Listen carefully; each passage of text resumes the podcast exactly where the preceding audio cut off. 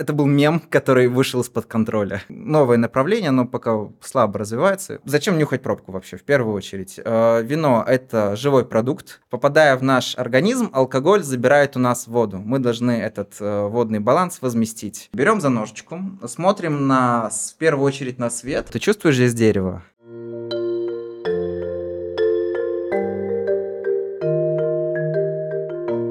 Всем привет! Это снова подкаст «Двойной без кофеина», где мы с нашими гостями каждую неделю обсуждаем, как жить, используя для здоровья и с удовольствием. Сегодня мы будем говорить о вине, точнее мы будем говорить о его вреде и пользе сомелье, который правда шарит во всем, что касается нашего с вами настроения, который знает отрасль и где именно находится Молдова в мире вина. Дисклеймер: с алкоголем всегда надо осторожно, но это вы и сами знаете. Внимание на экран!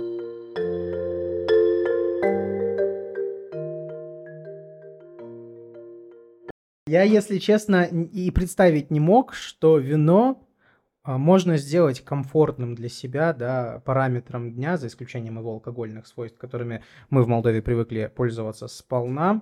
Но сейчас мы об этом поговорим. У нас в студии замечательный сомелье, молодой сомелье, который полностью изучает винную среду в Молдове, которому это интересно в своем возрасте. Это сколько тебе? 25, спасибо. 25, и зовут его Павел. Привет.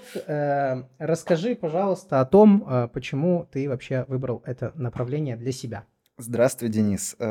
Слушай, вообще там целый комплекс факторов, который случился просто по... Это был мем, который вышел из-под контроля.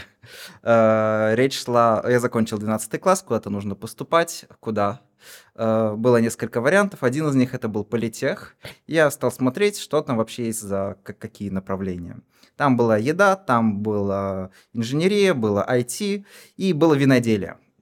Он такой... Все выбирают IT, а ты выбрал виноделие. Да-да-да. Нет, я вообще выбрал биоинженерию, но поскольку нас там было на первом курсе 4 человека, нас закрыли. Это что-то о молекулярной кухне, да? Нет, это что-то про лактозу, про биотехники, когда ты используешь уже, там, например, ту же ферментацию, только, например, лактоферментацию или алкогольную ферментацию, или еще ряд вещей. Это новое направление, оно пока слабо развивается, как я говорил. И его закрыли, да, из-за того, что 4 человека. Да. И, кстати, вот что интересно, ты когда подаешь документы, ты их делаешь не на одно направляешь, ты говоришь минимум 3. Вот я хочу туда, туда, туда, да, и куда поступишь. Тема. Вот. И второе направление как раз было виноделие. Вот. И нас закрыли в первом году, и я такой, типа, а что, куда дальше? И мне говорят, вот есть виноделие, хочешь? Классное направление, интересные люди, скорее всего, у вас тоже будет немного, все свои. Я такой, да, звучит неплохо, тем более виноделие, Молдова. А сколько, наверное... У нас было от 10 до 12 человек в течение всего этого курса. Кто из них всех остался работать по специальности? Ты прямо вот туда нажал, да. Сейчас тебе скажу. Кажется, человека 4 или 5. То есть проблема, которая мне вот максимально интересна, об этом мы вернемся, наверное, в каком-то из наших материалов на NewsMaker, это то, что 12 человек закончили высшее образование на сомелье, а в итоге на технолога, чтобы потом стать сомелье. Почему остался ты? Все-таки... Специфика работы, она такая довольно нагруженная, сложная. Да. Так вот, я конкретно-то и не остался. Я вижу 3 основных направления в вине. Это технология производства. Это, например, шеф производства, это лаборант, это шеф по химической части, который там микробиологию изучает и так далее. Есть агрономы или энологи. Они занимаются чисто виноградом. Кстати, это вот чисто постсоветская штука. В Европе это обычно один человек. И технолог, и вина, и винограда. И есть вот то, что я выбрал для себя. Это дегустаторство, это сомельерство, это рассказывание про то, классное ваше вино или нет. Почему я выбрал именно это направление? Потому что я пробовал себя в технологии. Это было самое первое, типа, что делать? И я понял для себя, что это не мое, по крайней мере, на данном этапе. Что это означает? Тебе придется жить в каком-нибудь уголке подальше от цивилизации. Да, в каком-нибудь шато. В каком-нибудь... Не, если бы шато, я бы не волновался вообще. Где-нибудь подальше от цивилизации, общаться с людьми, которые никогда свою село не покидали. На первой своей практике мне задавали вопросы, а видел ли я крыс, а видел ли я лошадей. На полном серьезе взрослые люди, им вообще больше нечего было спросить. И сел, да. Ну, так, где у нас виноград, где у нас шато. Так хорошо. Вот, и я такой, типа, и не за самые классные деньги, что тоже важно. И я 2 раза пробовал себе в этом, 2 раза я на этом выгорал, и я такой, ребятушки, давайте что-нибудь другое попробуем. Сейчас, кстати, я... пожил еще некоторое время свою жизнь, пообщался с другими технологами и понял, что, возможно, я рано это дело бросил. Это дело крайне интересно. Это творческий подход, особенно у малых виноделов. Вот, кстати, мы, возможно, сегодня попробуем, возможно, не попробуем. Я про это расскажу чуть позже. Попробуем. Это первое, что мы сделаем. Как только у нас появится такая возможность, мы будем пробовать вино. Мы будем дегустировать вино прямо здесь у нас в студии. Но как сделать... свой день, ну или давай так, как ты делаешь свой день для себя комфортным. Желательно, если возможно, то с участием или без участия вина в твоей жизни. Вот хороший вопрос. Наличие и отсутствие вина в моем дне никак сильно не влияет на него. По крайней мере, я так стараюсь, потому что есть алкоголизм, есть всякие неприятные побочки. Но я просыпаюсь. Это способ напиться. Это вообще не способ напиться. Да, это вообще не способ напиться, но когда... Важная штука, которую нужно учесть. Да, когда ты в этом работаешь, у тебя нет проблем, чтобы открыть в 8 утра бутылку игристого и начать свой день с бокала вина. А это тенденция такая вот. Приводит к плохим... Да. И потом ты сидишь в маршрутке, пьешь из пластикового стаканчика что-нибудь там 92 по Паркеру. Это очень крутое вино. Там минимум 30 евро оно будет стоить. Да, ты пьешь его из бумажного. Пожалуйста, да, все доступным языком объяснять. Потому что нам, допустим, неизвестно, что такое 95 по Паркеру. Или 92 по Паркеру. Да. А Паркер это был и есть такой винный критик, он просто слегка отошел от дел, и он создал свою систему стабильную, на которую, кстати, очень много перешли. И, короче, 92 по Паркеру это какой-то... Паркер, я понял. В моей жизни было 3 термина, обозначающих градус. Да, есть еще Фаренгейты. Вот, и... Конкретно мой день начинается с того, что я просыпаюсь, я проверяю телефон, иду пить стакан воды, иду по утрам стакан воды с какой-нибудь еще добавочкой, потому что мне нужны микроэлементы. Микроэлементы – это важно. И всякие витаминки. Принимайте витаминки, это хорошо. Потом я вдруг внезапно, извините, это слишком распиаренная тема, но это моя жизнь, я встаю на гвозди. Мне это крайне помогает. Потом, возможно, практикую йогу, возможно, не практикую. Все зависит от того, лень мне в этот день или нет.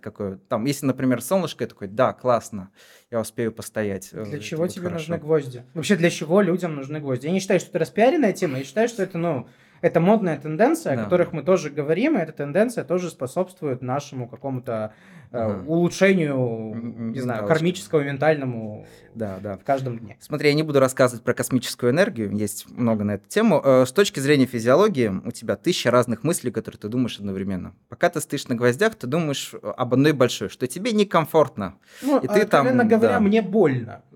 Потому что первые разы, когда я вставал на гвозди, я тоже стою на гвоздях, первые разы мне было прямо больно. Я больше, не знаю, 30 секунд выстоять не смог. Сейчас стою 2 минуты. Ага. Вот, как классно, это мой такой маленький... Нет, это классно. Слушай, гвозди разные бывают, может быть, у тебя... Ты еще не нашел свои гвозди. Вот. И у тебя много-много мыслей, ты собираешь их в одну кучку, ты прорабатываешь эту кучку. Кто-то там постоянно слышал, ты должен вести запрос. У меня не получается входить в запрос, я просто стою такой, вот я расслабляюсь, и мне хорошо. И ты после этого... 2-3 часа, может быть, полдня, тебе все нормально, ты более спокойный, у тебя не едет крыша. А бывает такое, что ты уходишь на, там, когда работаешь с клиентами, уходишь на 5 минут, чтобы постоять на гвоздях, успокоиться, да, и вернуться? Да, да. То есть такое бывает? Когда у меня появились гвозди, у меня реально, я постил вот это вот, кто продержится больше 8 минут, бокал игристого. Это реальный случай. И у меня приходило много коллег, я ставил коллег на гвозди, такой, ну что, давай. И получалось интересно. Выиграл, кстати, всего лишь один, причем он не стоял на гвоздях, он практиковал всякие, знаешь, типа акупунктурный коврик, там, Кузнецова, Лепко и так далее. И он такой, да, что, 8 минут нормально. А это в то время, когда я еще и 5 минут не мог выстоять на своих гвоздях. Они легкие у меня, там, 0,9 и динамические. Это для новичков. Динамически, я думаю, те, кто нас слушает, да, прекрасно понимают, о чем речь. Да, да, нет, объясни, что это такое. Запятая хотел сказать. Обычно, чем 0,8-0,9, это расстояние между гвоздями. Чем больше, тем хуже распределяется вес, и тем острее ощущения. 0,7, 0,8, 0,9. Острых ощущений посвящается. Да-да-да, я как первое время шутил, что это такой полезный селф-харм. Да, наверное. Да. Кстати, об этом ты что-то знаешь? Self-harm, чтобы в двух словах объяснить зрителям. Есть ментальный, когда ты, например, ой, блин, у меня все плохо, я такой несчастный, не классный, ты выгоняешь себя жертву, строишь из себя всякое такое, и это очень приятное ощущение, и это очень скользкая дорожка, да. Это имеет очень плохие последствия в конце. Что касается гвоздей, обязательно возьмите себе на заметку, те, кто смотрит и слушает наш подкаст, потому что тема реально крутая, потому что я вот пробую, мне нравится. По крайней мере, пока я не могу сказать, что мне это супер много дискомфорта причиняет, доставляет, и я после этого ни о чем не думаю положительно. Нет, наоборот, мысли очищаются, это реально работает, даже не говоря о каких-то там космических штуках. Объясни нашим зрителям, почему вино нельзя пить много, почему нельзя им напиваться, почему это не стоит делать, за исключением всем известных причин. Да? То есть мы же прекрасно знаем, что если мы там злоупотребляем алкоголем, это влияет на наши мысли, на мыслительные процессы, на отмирание клеток нервных, мозгу и так далее. Да. То есть, очень много всего. Ты что скажешь об этом? Во-первых, напиваться плохо, алкоголь на самом деле зло, это депрессант, кто бы что ни думал, он нарушает, как ты правильно сказал, целостность нейронных связей. Ты потом уснуть не можешь, вот это, я думаю, возможно, тем, кому больше 18 ощущали, вот ты напился, уснул мгновенно, проснулся 2 часа, не можешь дальше спать, вот нарушилась нейронная, нервные связи ушли по одному месту, и алкоголь, в особенности вино, это продукт брожения, как, например, пиво. Отходники будут жестче, чем, вот, например, ректификатов. Это там водка, это цуйка, грапа и так далее. В основном это в первую очередь водка. Но и тем не менее, в нашей стране, если люди напиваются, то они напиваются вином. Почему? Почему так? Исторически так сложилось. То есть каждый раз больно, каждый раз потом плохо. Да, я такой, никогда больше не буду пить это полусладкое игристое, а потом, хороший сегодня день. Вышло, доступность, традиции, мы защищаем свое, вот мы винодельческая страна, надо пить вино. Коктейли сладенькие все не любят, любят коктейли, но коктейль дорогой, ты можешь купить бутылку за 50, 30, 40 лей, и тебе будет круто. Это большая проблема, кстати, вот нашего виноделия, у нас очень много таких вот вещей, не самых крутых. Конкретно еще вторая причина, наверное, эстетическая. Мне бы хотелось жить в том мире, где существует винная культура, где она хорошо развита, и ты взял бутылку хорошую, там, классную, у которой есть интересная история. У винодела было не просто желание заработать, он хотел что-то привнести. Ты берешь бокальчик 2 и на этом останавливаешься. Есть у нас винная культура. Честно. Она развивается, она есть, она существует. Эти люди есть, их немного. Мало. Да, смотри, у нас как бы надо понимать, что мы сделали очень резкий эволюционный скачок по качеству производства вина. И любой эволюционный скачок влечет за собой какие-то последствия. Нет, да, положительные, но это люди не меняются за 5 лет, за 10 лет. Это должно пройти много времени. Культуру винную нам еще развивать и развивать, но тем не менее мы движемся, насколько я понимаю, в хорошем и в правильном направлении. Да, медленно, наверное.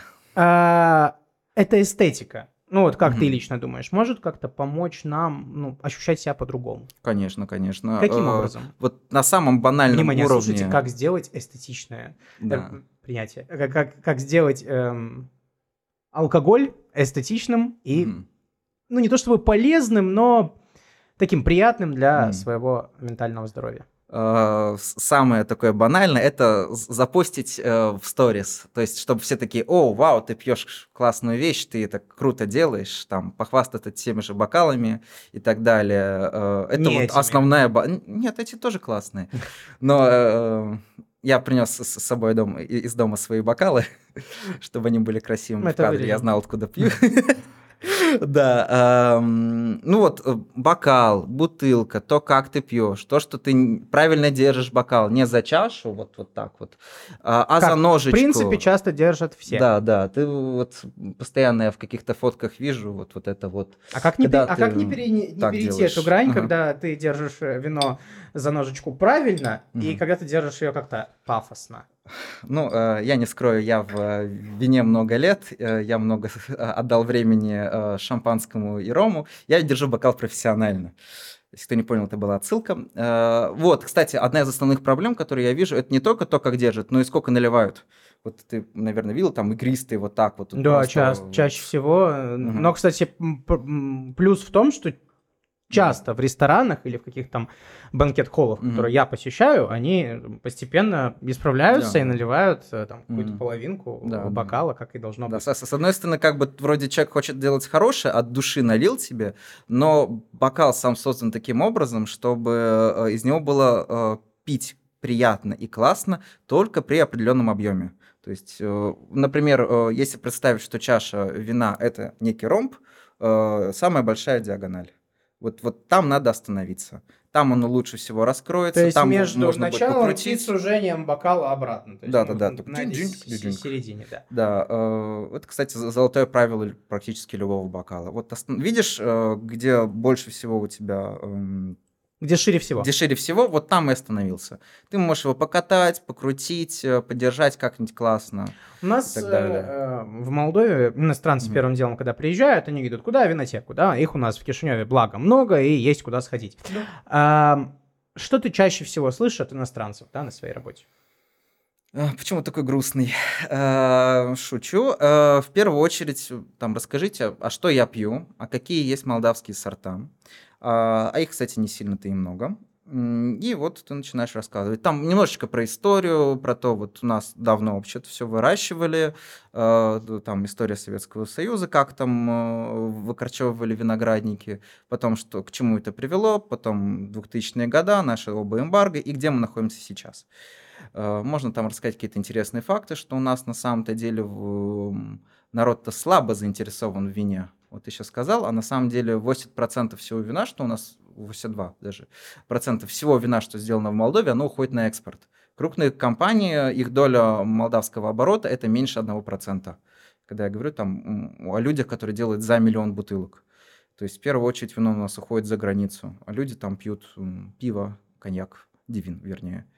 И так далее. Но, возвращаясь к тому, что ты меня спросил, в первую очередь спрашивают о винограде местном, автохтонах. У нас их на данный момент легко найти 4, возможно, через пару лет вернется 5. Речь идет о Фетяска Алба, Фетяска Регалэ. Это белые сорта. И Фетяска Неагра, Рара Неагра — это красные сорта. 5 называется Копчак, он был утерян. Сейчас нашелся один умелец, он нашел кусты, потихоньку возрождает. Но мы должны понимать, что вот до момента... Это процедура длительная. Да-да-да, мы посадили куст, он дал там первые свои 5 урожаев, вот где-то на 6-7, это будет уже нормальное вино. То есть мы, возможно, увидим его через пару лет. Я пробовал, кстати, он приносил из Копчака. Интересно, но пока ничего не понятно. Хорошо. Вернемся к теме правильного употребления алкоголя. Да. Точнее, вина в нашей стране. Насколько иностранцы правильнее пьют, чем молдаване? Да, по-разному, все люди разные. Иностранцы, которые приходят в принципиально винотеку, уже за собой имеют некий бэкграунд. То есть ты просто так туда не придешь. Ну, вернее, ты идешь с определенной целью. ты знаешь вещи, и тебе не нужно обучать, что типа, не могли бы вы, пожалуйста, говорить не шампанское, а игристое? Пожалуйста. Вот. И они там смотрят, вертят, и ты уже понимаешь, типа, человек что-то разбирается, нельзя ему говорить всякое. Самое простое, вот почему можно понять, человек понимает в своем деле или нет, это пробка. Если он спрашивает о пробке, если он смотрит на нее, если он знает, как ее нюхать и так далее. Как нюхать пробку? Попробуй носом. Смотри, а здесь да, у нас здесь не туда, да. Как бы... Так и здесь и не нужна. Зачем нюхать пробку вообще? В первую очередь, вино это живой продукт. Он развивается, иногда он развивается не в ту сторону. Самая основная его проблема называется пробковая болезнь, корк. Она исходит из самой пробки, в ней развивается трихлоронизол. Короче, вино начинает пахнуть мокрым картоном, псиной. Это дефект, ничего уже не сделаешь. И это чувствуется в пробке. Пробка набирает аромат, и ты открываешь, нюхаешь и понимаешь, что в ней есть какая-то проблема. И говоришь, гость, извините, вот здесь есть проблема, позвольте мне, я заберу вино. Поменяю его на другое. Это, кстати, прописано проблема, ли да. это в ваших трудовых контрактах? Когда ты заменяешь бутылку, ты ее уже открыл, продукт фактически использован, его же потом не продашь. Да-да-да. То есть большие компании к этому как относятся? Ну вот, как бы, happens... It happens. Ну, то есть это нормально. Это нормально, то есть да. Тебя никто за это не поругает, тебе никто не съедет, не урежет зарплату. То есть в этом плане нет, тут все нормально. Все довольно... Так смотри, это не моя вина, что вино испортилось. Это даже не вина винодела. Как я сказал, это то, что происходит само. И все, что ты можешь делать, это, например, взять пробку другого типа или заменить натуральную пробку. Это, кстати, натуральный продукт, это кора дерева. Пробкового дуба, на что-нибудь более синтетическое. Например, скрюкэп, например, это стеклянная пробка, очень красиво выглядит, кстати. И обе эти пробки, что скрюкэп, вот то, что у нас сейчас, это винтовая пробка, что стеклянная, они дают тебе абсолютную герметичность. Не говорит ли это о качестве продукта? Потому что мы привыкли к тому, что, к тому, что если там... Есть такой стереотип, стереотипов много. Вообще виноделие – это такая традиционная, консервативная вещь. И когда ты видишь новый, ты такой, нет-нет-нет, я хочу свое, то, что я пил, то, что мой дед еще делал и так далее. Нет, это не должно говорить. Мы должны понимать, что да, несмотря на то, что тот же скрюкэп стоит сам по себе дешевле, аппарат, который его устанавливает, стоит намного дороже, чем аппарат по установке пробки. То есть винодел не пытается сэкономить. Опять же, когда вино есть разное. У кого-то есть потенциал к хранению, у кого-то нет потенциала к хранению. Что то, что должно выпиться сразу, например, мускаты, ароматные какие-то вещи, у них жизнь, вернее, период употребления до года. И здесь тебе не нужна пробка, которая будет забирать ароматы. Тебе нужна абсолютная консервация. Чтобы ты знал, что вот ты сейчас откроешь, и оно будет хорошим, классным, цветочным или там ягодным или так далее. И опять же, удобство. Тебе не нужен штопор. Взял, провернул, все сделано. Взял, закрыл, закинул. Ну, это максимально удобно, да. Давай перейдем к тому, что у нас на столе. Да, у нас на столе, ты просил не называть, кто это. Я не просил не называть, извини, простите, да. Это микровинодел, даже не винодел, это мой коллега-сомелье. У него была задумка сделать из местного сорта что-то свое. Он взял высококислотный виноматериал, кстати, виноматериал. Высококислотный винный материал. Кто не вот знает, запятая. Сейчас я объясню. Высококислотный, я думаю, не нужно объяснять. А вот виноматериал. Вот мы взяли виноград, мы его отпрессовали, у нас получился виноградный сок, он начал бродить. И вот у него есть несколько стадий развития. Вот пока он развивается и не доходит до бутылки, это называется виноматериалом.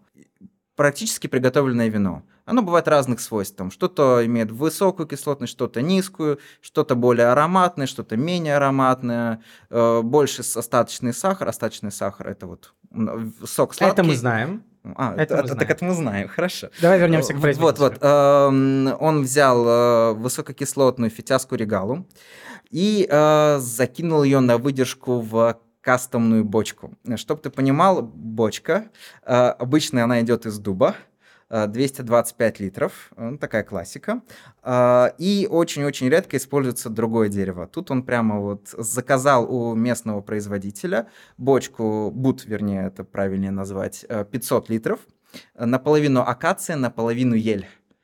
То есть вот... То есть не нам, это непривычная бочка. Да, это был некий поток сознания. Он ее заказывал отдельно. Он заказывал одну бочку, потому что бочка стоит очень дорого. А это обычный человек. Скажи это моему дяде, который вино делает в пластиковой бочке. Так, и что? Вернемся к этому производителю. Он сделал Фетяску Регалу.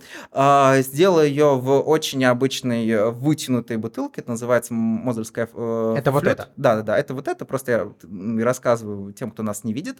Это очень вытянутое горлышко. Он закрыл ее принципиально с крюкопом винтовой пробкой, чтобы оно не выдыхалось с как раз потенциалом на выдержку. И чтобы мы его сейчас выпили, а через год, два, может быть, пять. Как раз для этого нужна высокая кислотность, чтобы у него был потенциал к развитию, чтобы оно не испортилось. Ну, по сути, вот у нас есть сок, у нас есть алкоголь, у нас есть кислота. Вот это наши консерванты. Те, кто видит, я просто оторвусь от темы на секундочку и покажу. Те, кто видит, вот эта бутылка, это результат огромного труда, который был вложен не для того, чтобы заработать, а для того, чтобы сделать интересный продукт. И такие люди в нашей стране тоже есть. Я тут вижу даже этикетку красивую. Да. Так он очень...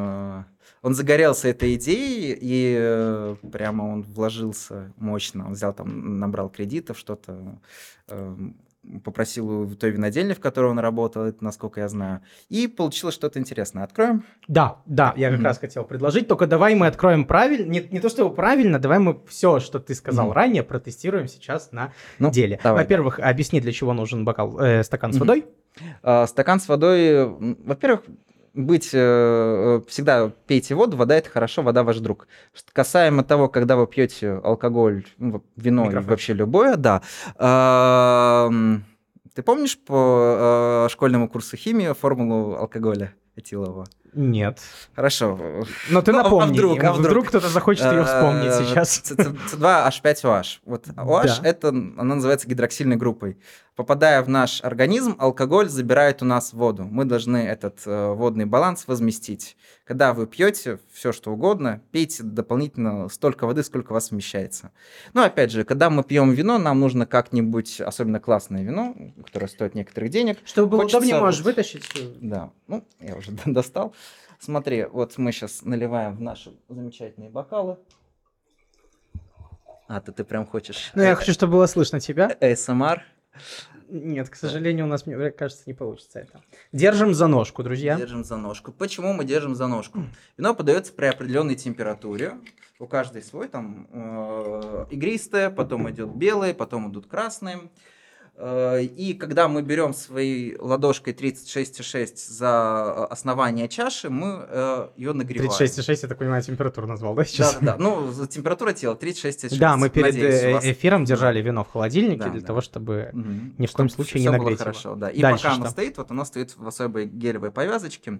Смотри, берем за ножичку, смотрим в первую очередь на свет. Не для того, чтобы понять цвет, кстати, это большая ошибка. Мы сейчас ищем... Да, так, к этому придем. Мы на просвет смотрим, мы ищем всякие там кристаллики, осадочек. Осадок вижу. Осадок чуть-чуть, наверное. Это, возможно, у меня несколько пыльные бокалы. Но, то есть не осадок. Да. А вино с осадком, это же отдельное, по-моему, смотря какой осадок. Я пил какое-то вино в винотеке, у нас была дегустация, я не помню, как называется и что это за направление, но там прямо в осадке вся фишка. Там прям пьешь вино, и прям есть осадок. Оно было игристым, наверное, да? Нет. Не знаю. Я не уверен. Но осадок там точно был, и это как бы его, скажем так, особенность этого вина, и положительная особенность. Возможно, это фишка петнатов. У нас это направление сейчас хорошо развивается, как и оранжевые вина. Петнат, петилант натурель – это игристое, полученное альтернативным способом. Вот есть два. Я помню, там было что-то из органического. Там прям было слово «органический». Может быть, вил? Органик, фишечка. Если честно, не скажу тебе сейчас. Верни микрофон себе чуть-чуть. Так хорошо. Ладно, давай потом позже. Что дальше? Вот, смотри, мы просмотрели, увидели, у нас все чистенькое, потом на каком-нибудь белом фоне рассмотрели. Если оно не должно быть, например, коричневым, не должно быть цвета чая, если это не оранжевое вино. Это у нас белое, оно должно быть таким вот прозрачным, зеленовато-желтые оттеночки. То есть вот то, что мы сейчас видим. Потом мы берем бокальчик, подносим к носу, готовим. Слегка понюхали, теперь покрутили. Красота.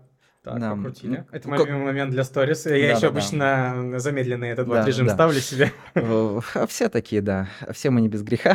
Дальше. А сейчас, я так понимаю, мы насыщаем его кислородом, да? Да-да-да. Мы слегка пинаем процесс оксидации, чтобы у нас вышли ароматические соединения. И прям вот засовываем нос так хорошо в бокал.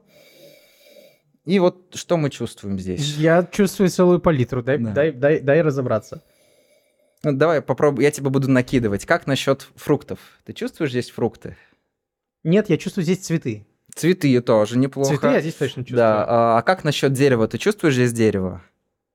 Просто смотри, да, то, что я говорю, не обязательно должно быть. Я люблю... Я не могу тебе сказать, вот в том-то и дело. Это целая настолько широкая палитра всего, что я не понимаю, что именно я чувствую. Вот, кстати... Вот видите, друзья, как может быть приятно пить вино. Не надо им напиваться из пластикового стакана. Да, совершенно не обязательно вообще, да. Кстати, пластиковые стаканы очень хорошо, алкоголь очень хорошо абсорбирует всякую неприятную каку из пластиковых стаканов, поэтому вообще не пейте алкоголь вообще, из пластиковых стаканов. Вообще, в принципе, я думаю, из пластиковых стаканов ничего не стоит пить. Да. Пейте из бумажных. И можно из горла, это тоже в этом есть некоторый шарм. Почему я чувствую... Смотри, как насчет зеленого яблока? Да, вот зеленое яблоко. Зеленое, может быть, грейпфрут? Нет, ну что-то цитрусовое, скорее лимон, я не знаю. Лимон, почему бы и нет? Вот что сейчас дает нам вот это все, вот эту палитру ощущений, гамму, что дает? Ой, чтоб сейчас я не ушел в химию. Только вина не надо, на 2 часа. Очень долго. Да. Вот смотри, коротко. Все, что мы ощущаем в вине, оно имеет свою натуральную, естественную основу. Это присутствует в виноградном соке. Просто мы этого не чувствуем, пока оно связано с сахарами. Вот представь себе, что наши ароматы – это воздушные шарики. Разного цвета, разные ароматы. Но они грузиком с сахарами привязаны к полу. Поэтому виноградный сок пахнет виноградным соком. Да, ну, фактически, по факту. Да. Когда начинается брожение, ферментация, дрожжи поедают сахара, вот этот наш грузик, и ароматы начинают высвобождаться. И мы начинаем чувствовать там чуть ли не 300 ароматов. Это же приятнее, чем разбирать духи и ароматы. Да. Это наша база. Когда можно пить? Сейчас, дай секундочку мне. Да, вот. И к вопросу о том, что ты ее чувствуешь или не чувствуешь, каждый человек воспринимает это по-разному, не бывает абсолютно неправильных ответов. Вот ты личность, ты так чувствуешь, ты всегда здесь прав. Наконец-то я могу твердо сказать, я чувствую в вине то-то, то-то, потому что я личность. Да, ты личность. То есть правильного ответа нет, и можно не стесняться называть любые. Да, вообще не стесняйтесь говорить, а вот я правильно чувствую здесь, не знаю, абрикосы или хвою, может быть, кстати, чувствуешь немножечко хвою, ель? Нет? Вдруг, или так. Ну вот цитрус, чем больше времени проходит, тем активнее я его чувствую. И, кстати, мы вот сейчас перейдем к самой важной части вкусового. Мы пробуем вино. Пробуем немножечко. Этот подкаст был снят в пятницу, если что. Угу. Обрати внимание на то, что я не сразу его проглотил, а покатал, распределил, что мы сейчас чувствуем. Это, в первую очередь, высокую кислотность, о которой я говорил. Да. Это классно, когда у нас за окном жарко, кислота создает ощущение свежести. Это очень интересное направление, например, для такого сорта, как рислинг. Рислинг, да. Который у нас сейчас тоже начинает развиваться. Мы с коллегами обсуждали до эфира.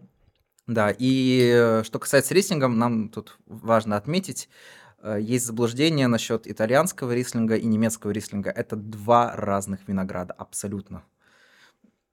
Разного сортовые вообще. Они просто вот так вот называются. Еще раз, цитрусы, зеленые яблоки, немножечко... Такое какое-то не то чтобы сладковатое послевкусие, но что-то, что привязывается очень сильно к... Смотри, откуда вообще взялась у него идея ели? Есть такое вино греческое, называется рецином. В его производстве используется смола хвои. Оно очень интересно, кто будет в Греции, обязательно попробуйте. Кстати, оно специфичное, все-таки надо дать этому должное и уважить нелюбителей рецины. Ну, вот у него была такая задумочка, добавить в этот вот момент рецины. Как оно тебе? Нравится, не нравится? Да, оно вкусное. Вот. И представь, что ты хочешь чем-то заесть его. Оно свежее, и оно, кстати, я не знаю, хорошо это или нет, наверное, хорошо, оно как бы, ну, ты его чувствуешь долго. Угу. И не только послевкусие, речь идет о том, что ты сам по себе ощущаешь, да, как будто дольше, чем обычное. Это хорошо. Вот ощущение вино.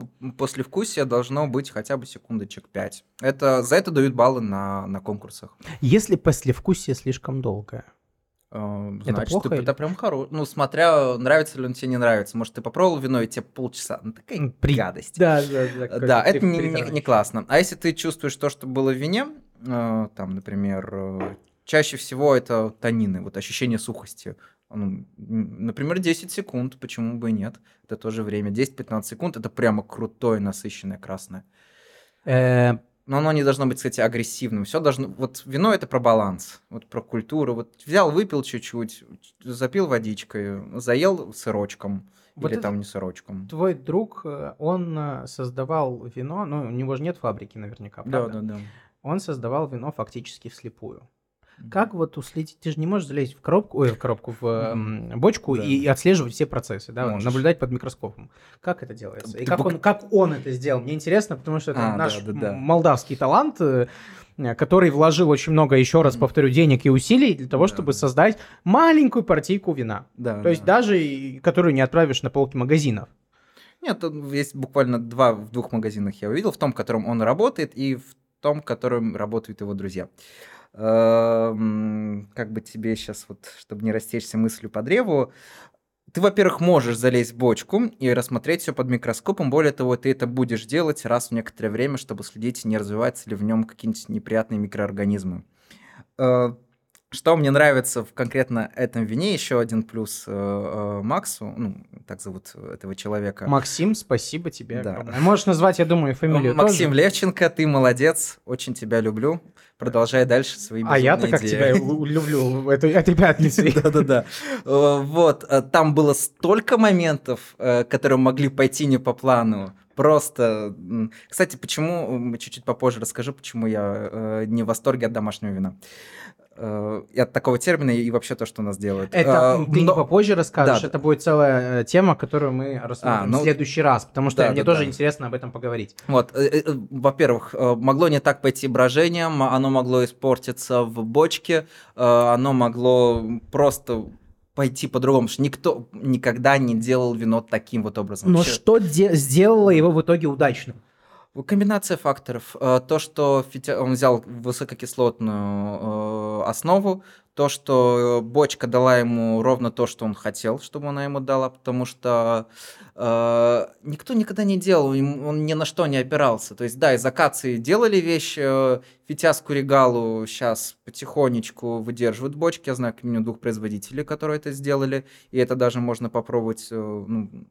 просто купить, но он так к этому не имеет данных, то есть он рисковал, он дело, рискнул, он ушел ва-банк, и это сыграло свою роль. Но опять же, он не чужой человек, он знает вещи, он нашел консультантов интересных, людей, которые тоже загорелись этой идеей, помогли ему с аппаратурой, помогли ему с какими-то, может быть, есть такая штука... Насколько должно быть желание, чтобы это все сделать. Это прям... Да, это очень, прям вау. Очень, да, чтобы вы понимали, в основном сомелье... Кстати, вот, волк не тот, кто волк, а тот, кто в цирке не выступает. Сомелье — это не человек, который работает с вином, это человек, который работает в ресторане. Поэтому я-то на самом деле не сомелье, я просто кавист с какими-то экстрафункциями. И половину людей, которые работают в этой области, не сомелье. Я вот сомелье знаю... Внимание, Кость прибедняется. Да, нет, не прибедняюсь, кстати. Вот наоборот, когда я стал работать с моим коллегой Димой, я понял, что наше восприятие вина очень... Еще нам есть куда развиваться. Естественно, да, определенно. Что... То есть, даже когда речь заходит о том же вине из пластиковых бутылок, в пластиковых бочках, тут все как бы понятно, нам есть куда стремиться, потому что я думаю, что... я знаю, что в Италии каждый, кто делает вино, он делает его там... Нержавеечка, стоит не сильно много, легко ухаживать, не дает тебе ничего. Мы знаем свое. И все как бы. А там вино Франции мы очень слабо знаем, потому что мы с ними просто не работаем. и так далее. Вот поэтому я говорю, что мне еще есть куда стремиться. Я пока не прав. Я тебя понял. Скажи, пожалуйста, подходя к финалу, какие 3 основных пункта должен запомнить зритель или слушатель, который смотрит или слушает подкаст? Берегите себя и своих близких, следите за своим ментальным здоровьем, это все-таки важно, и не злоупотребляйте алкоголем, номер 1. Потому что алкоголь вообще-то вред. Это даже 2 бокала. И на физику влияет, и на менталочку влияет, на все влияет. Не покупайте дешевого вина. Под дешевым я говорю меньше... пускай будет 100 лей, это сколько у нас, кажется, 5 евро. Почему? Вино – это высокотехнологичный сложный процесс. Чтобы его изготовить, нужны реальные ресурсы, и это скажется на цене. Если вы видите, что вино дешевое, значит, было сделано абы как или абы из чего. Это нехорошо. Экспериментируйте. Совет номер 3. Основа моей хорошей менталочки, как мне кажется, это то, что я развиваюсь, я читаю новое, я пробую новое, пытаюсь постоянно искать. То есть я создаю новые нейронные связи. Опять же, кстати, дегустация, она тебе поможет в этом плане. Не пейте вина, дегустируйте. Да. Или пейте. Кстати, не всегда вино должно быть прекрасным. Иногда тебе просто хочется запить еду. Это тоже нормально, тоже никого не надо ущемлять. То есть границы, они не прям четкие суровые. Нет, это я пытаюсь их есть. Конечно же, в этом всем винном деле есть огромная доля снобизма. Особенно у людей, которые что-то знают больше других. Есть огромное желание, девочка, успокойся. Я здесь классный, ты тут никто. Или мальчик. И надо от этого отходить. Не надо щемить людей, которые любят только сладкие вина. Я сам с этим борюсь, постоянно бью себя по руке. Постоянно. Да, извини еще раз. Но не постоянно бьет себя по руке. Я люблю просто сладкое игристое, знаю, о чем я говорю. Да. Если оно тебе нравится, оно тебе приносит кайф. Кто я такой, чтобы указывать тебе, как жить тебе свою жизнь? И наверное, 3 основных совета. Следите за собой, не пейте много, пробуйте новое. И следите, вообще занимайтесь, кайфуйте от жизни. Спасибо большое. У нас был Павел Паша Крамаренко, который рассказал нам о том, как работает вино и винная технология в Молдове. Спасибо большое. Спасибо тебе, Денис, что пригласил. Давай, наверное, чокнемся. Я иду пить. Ура.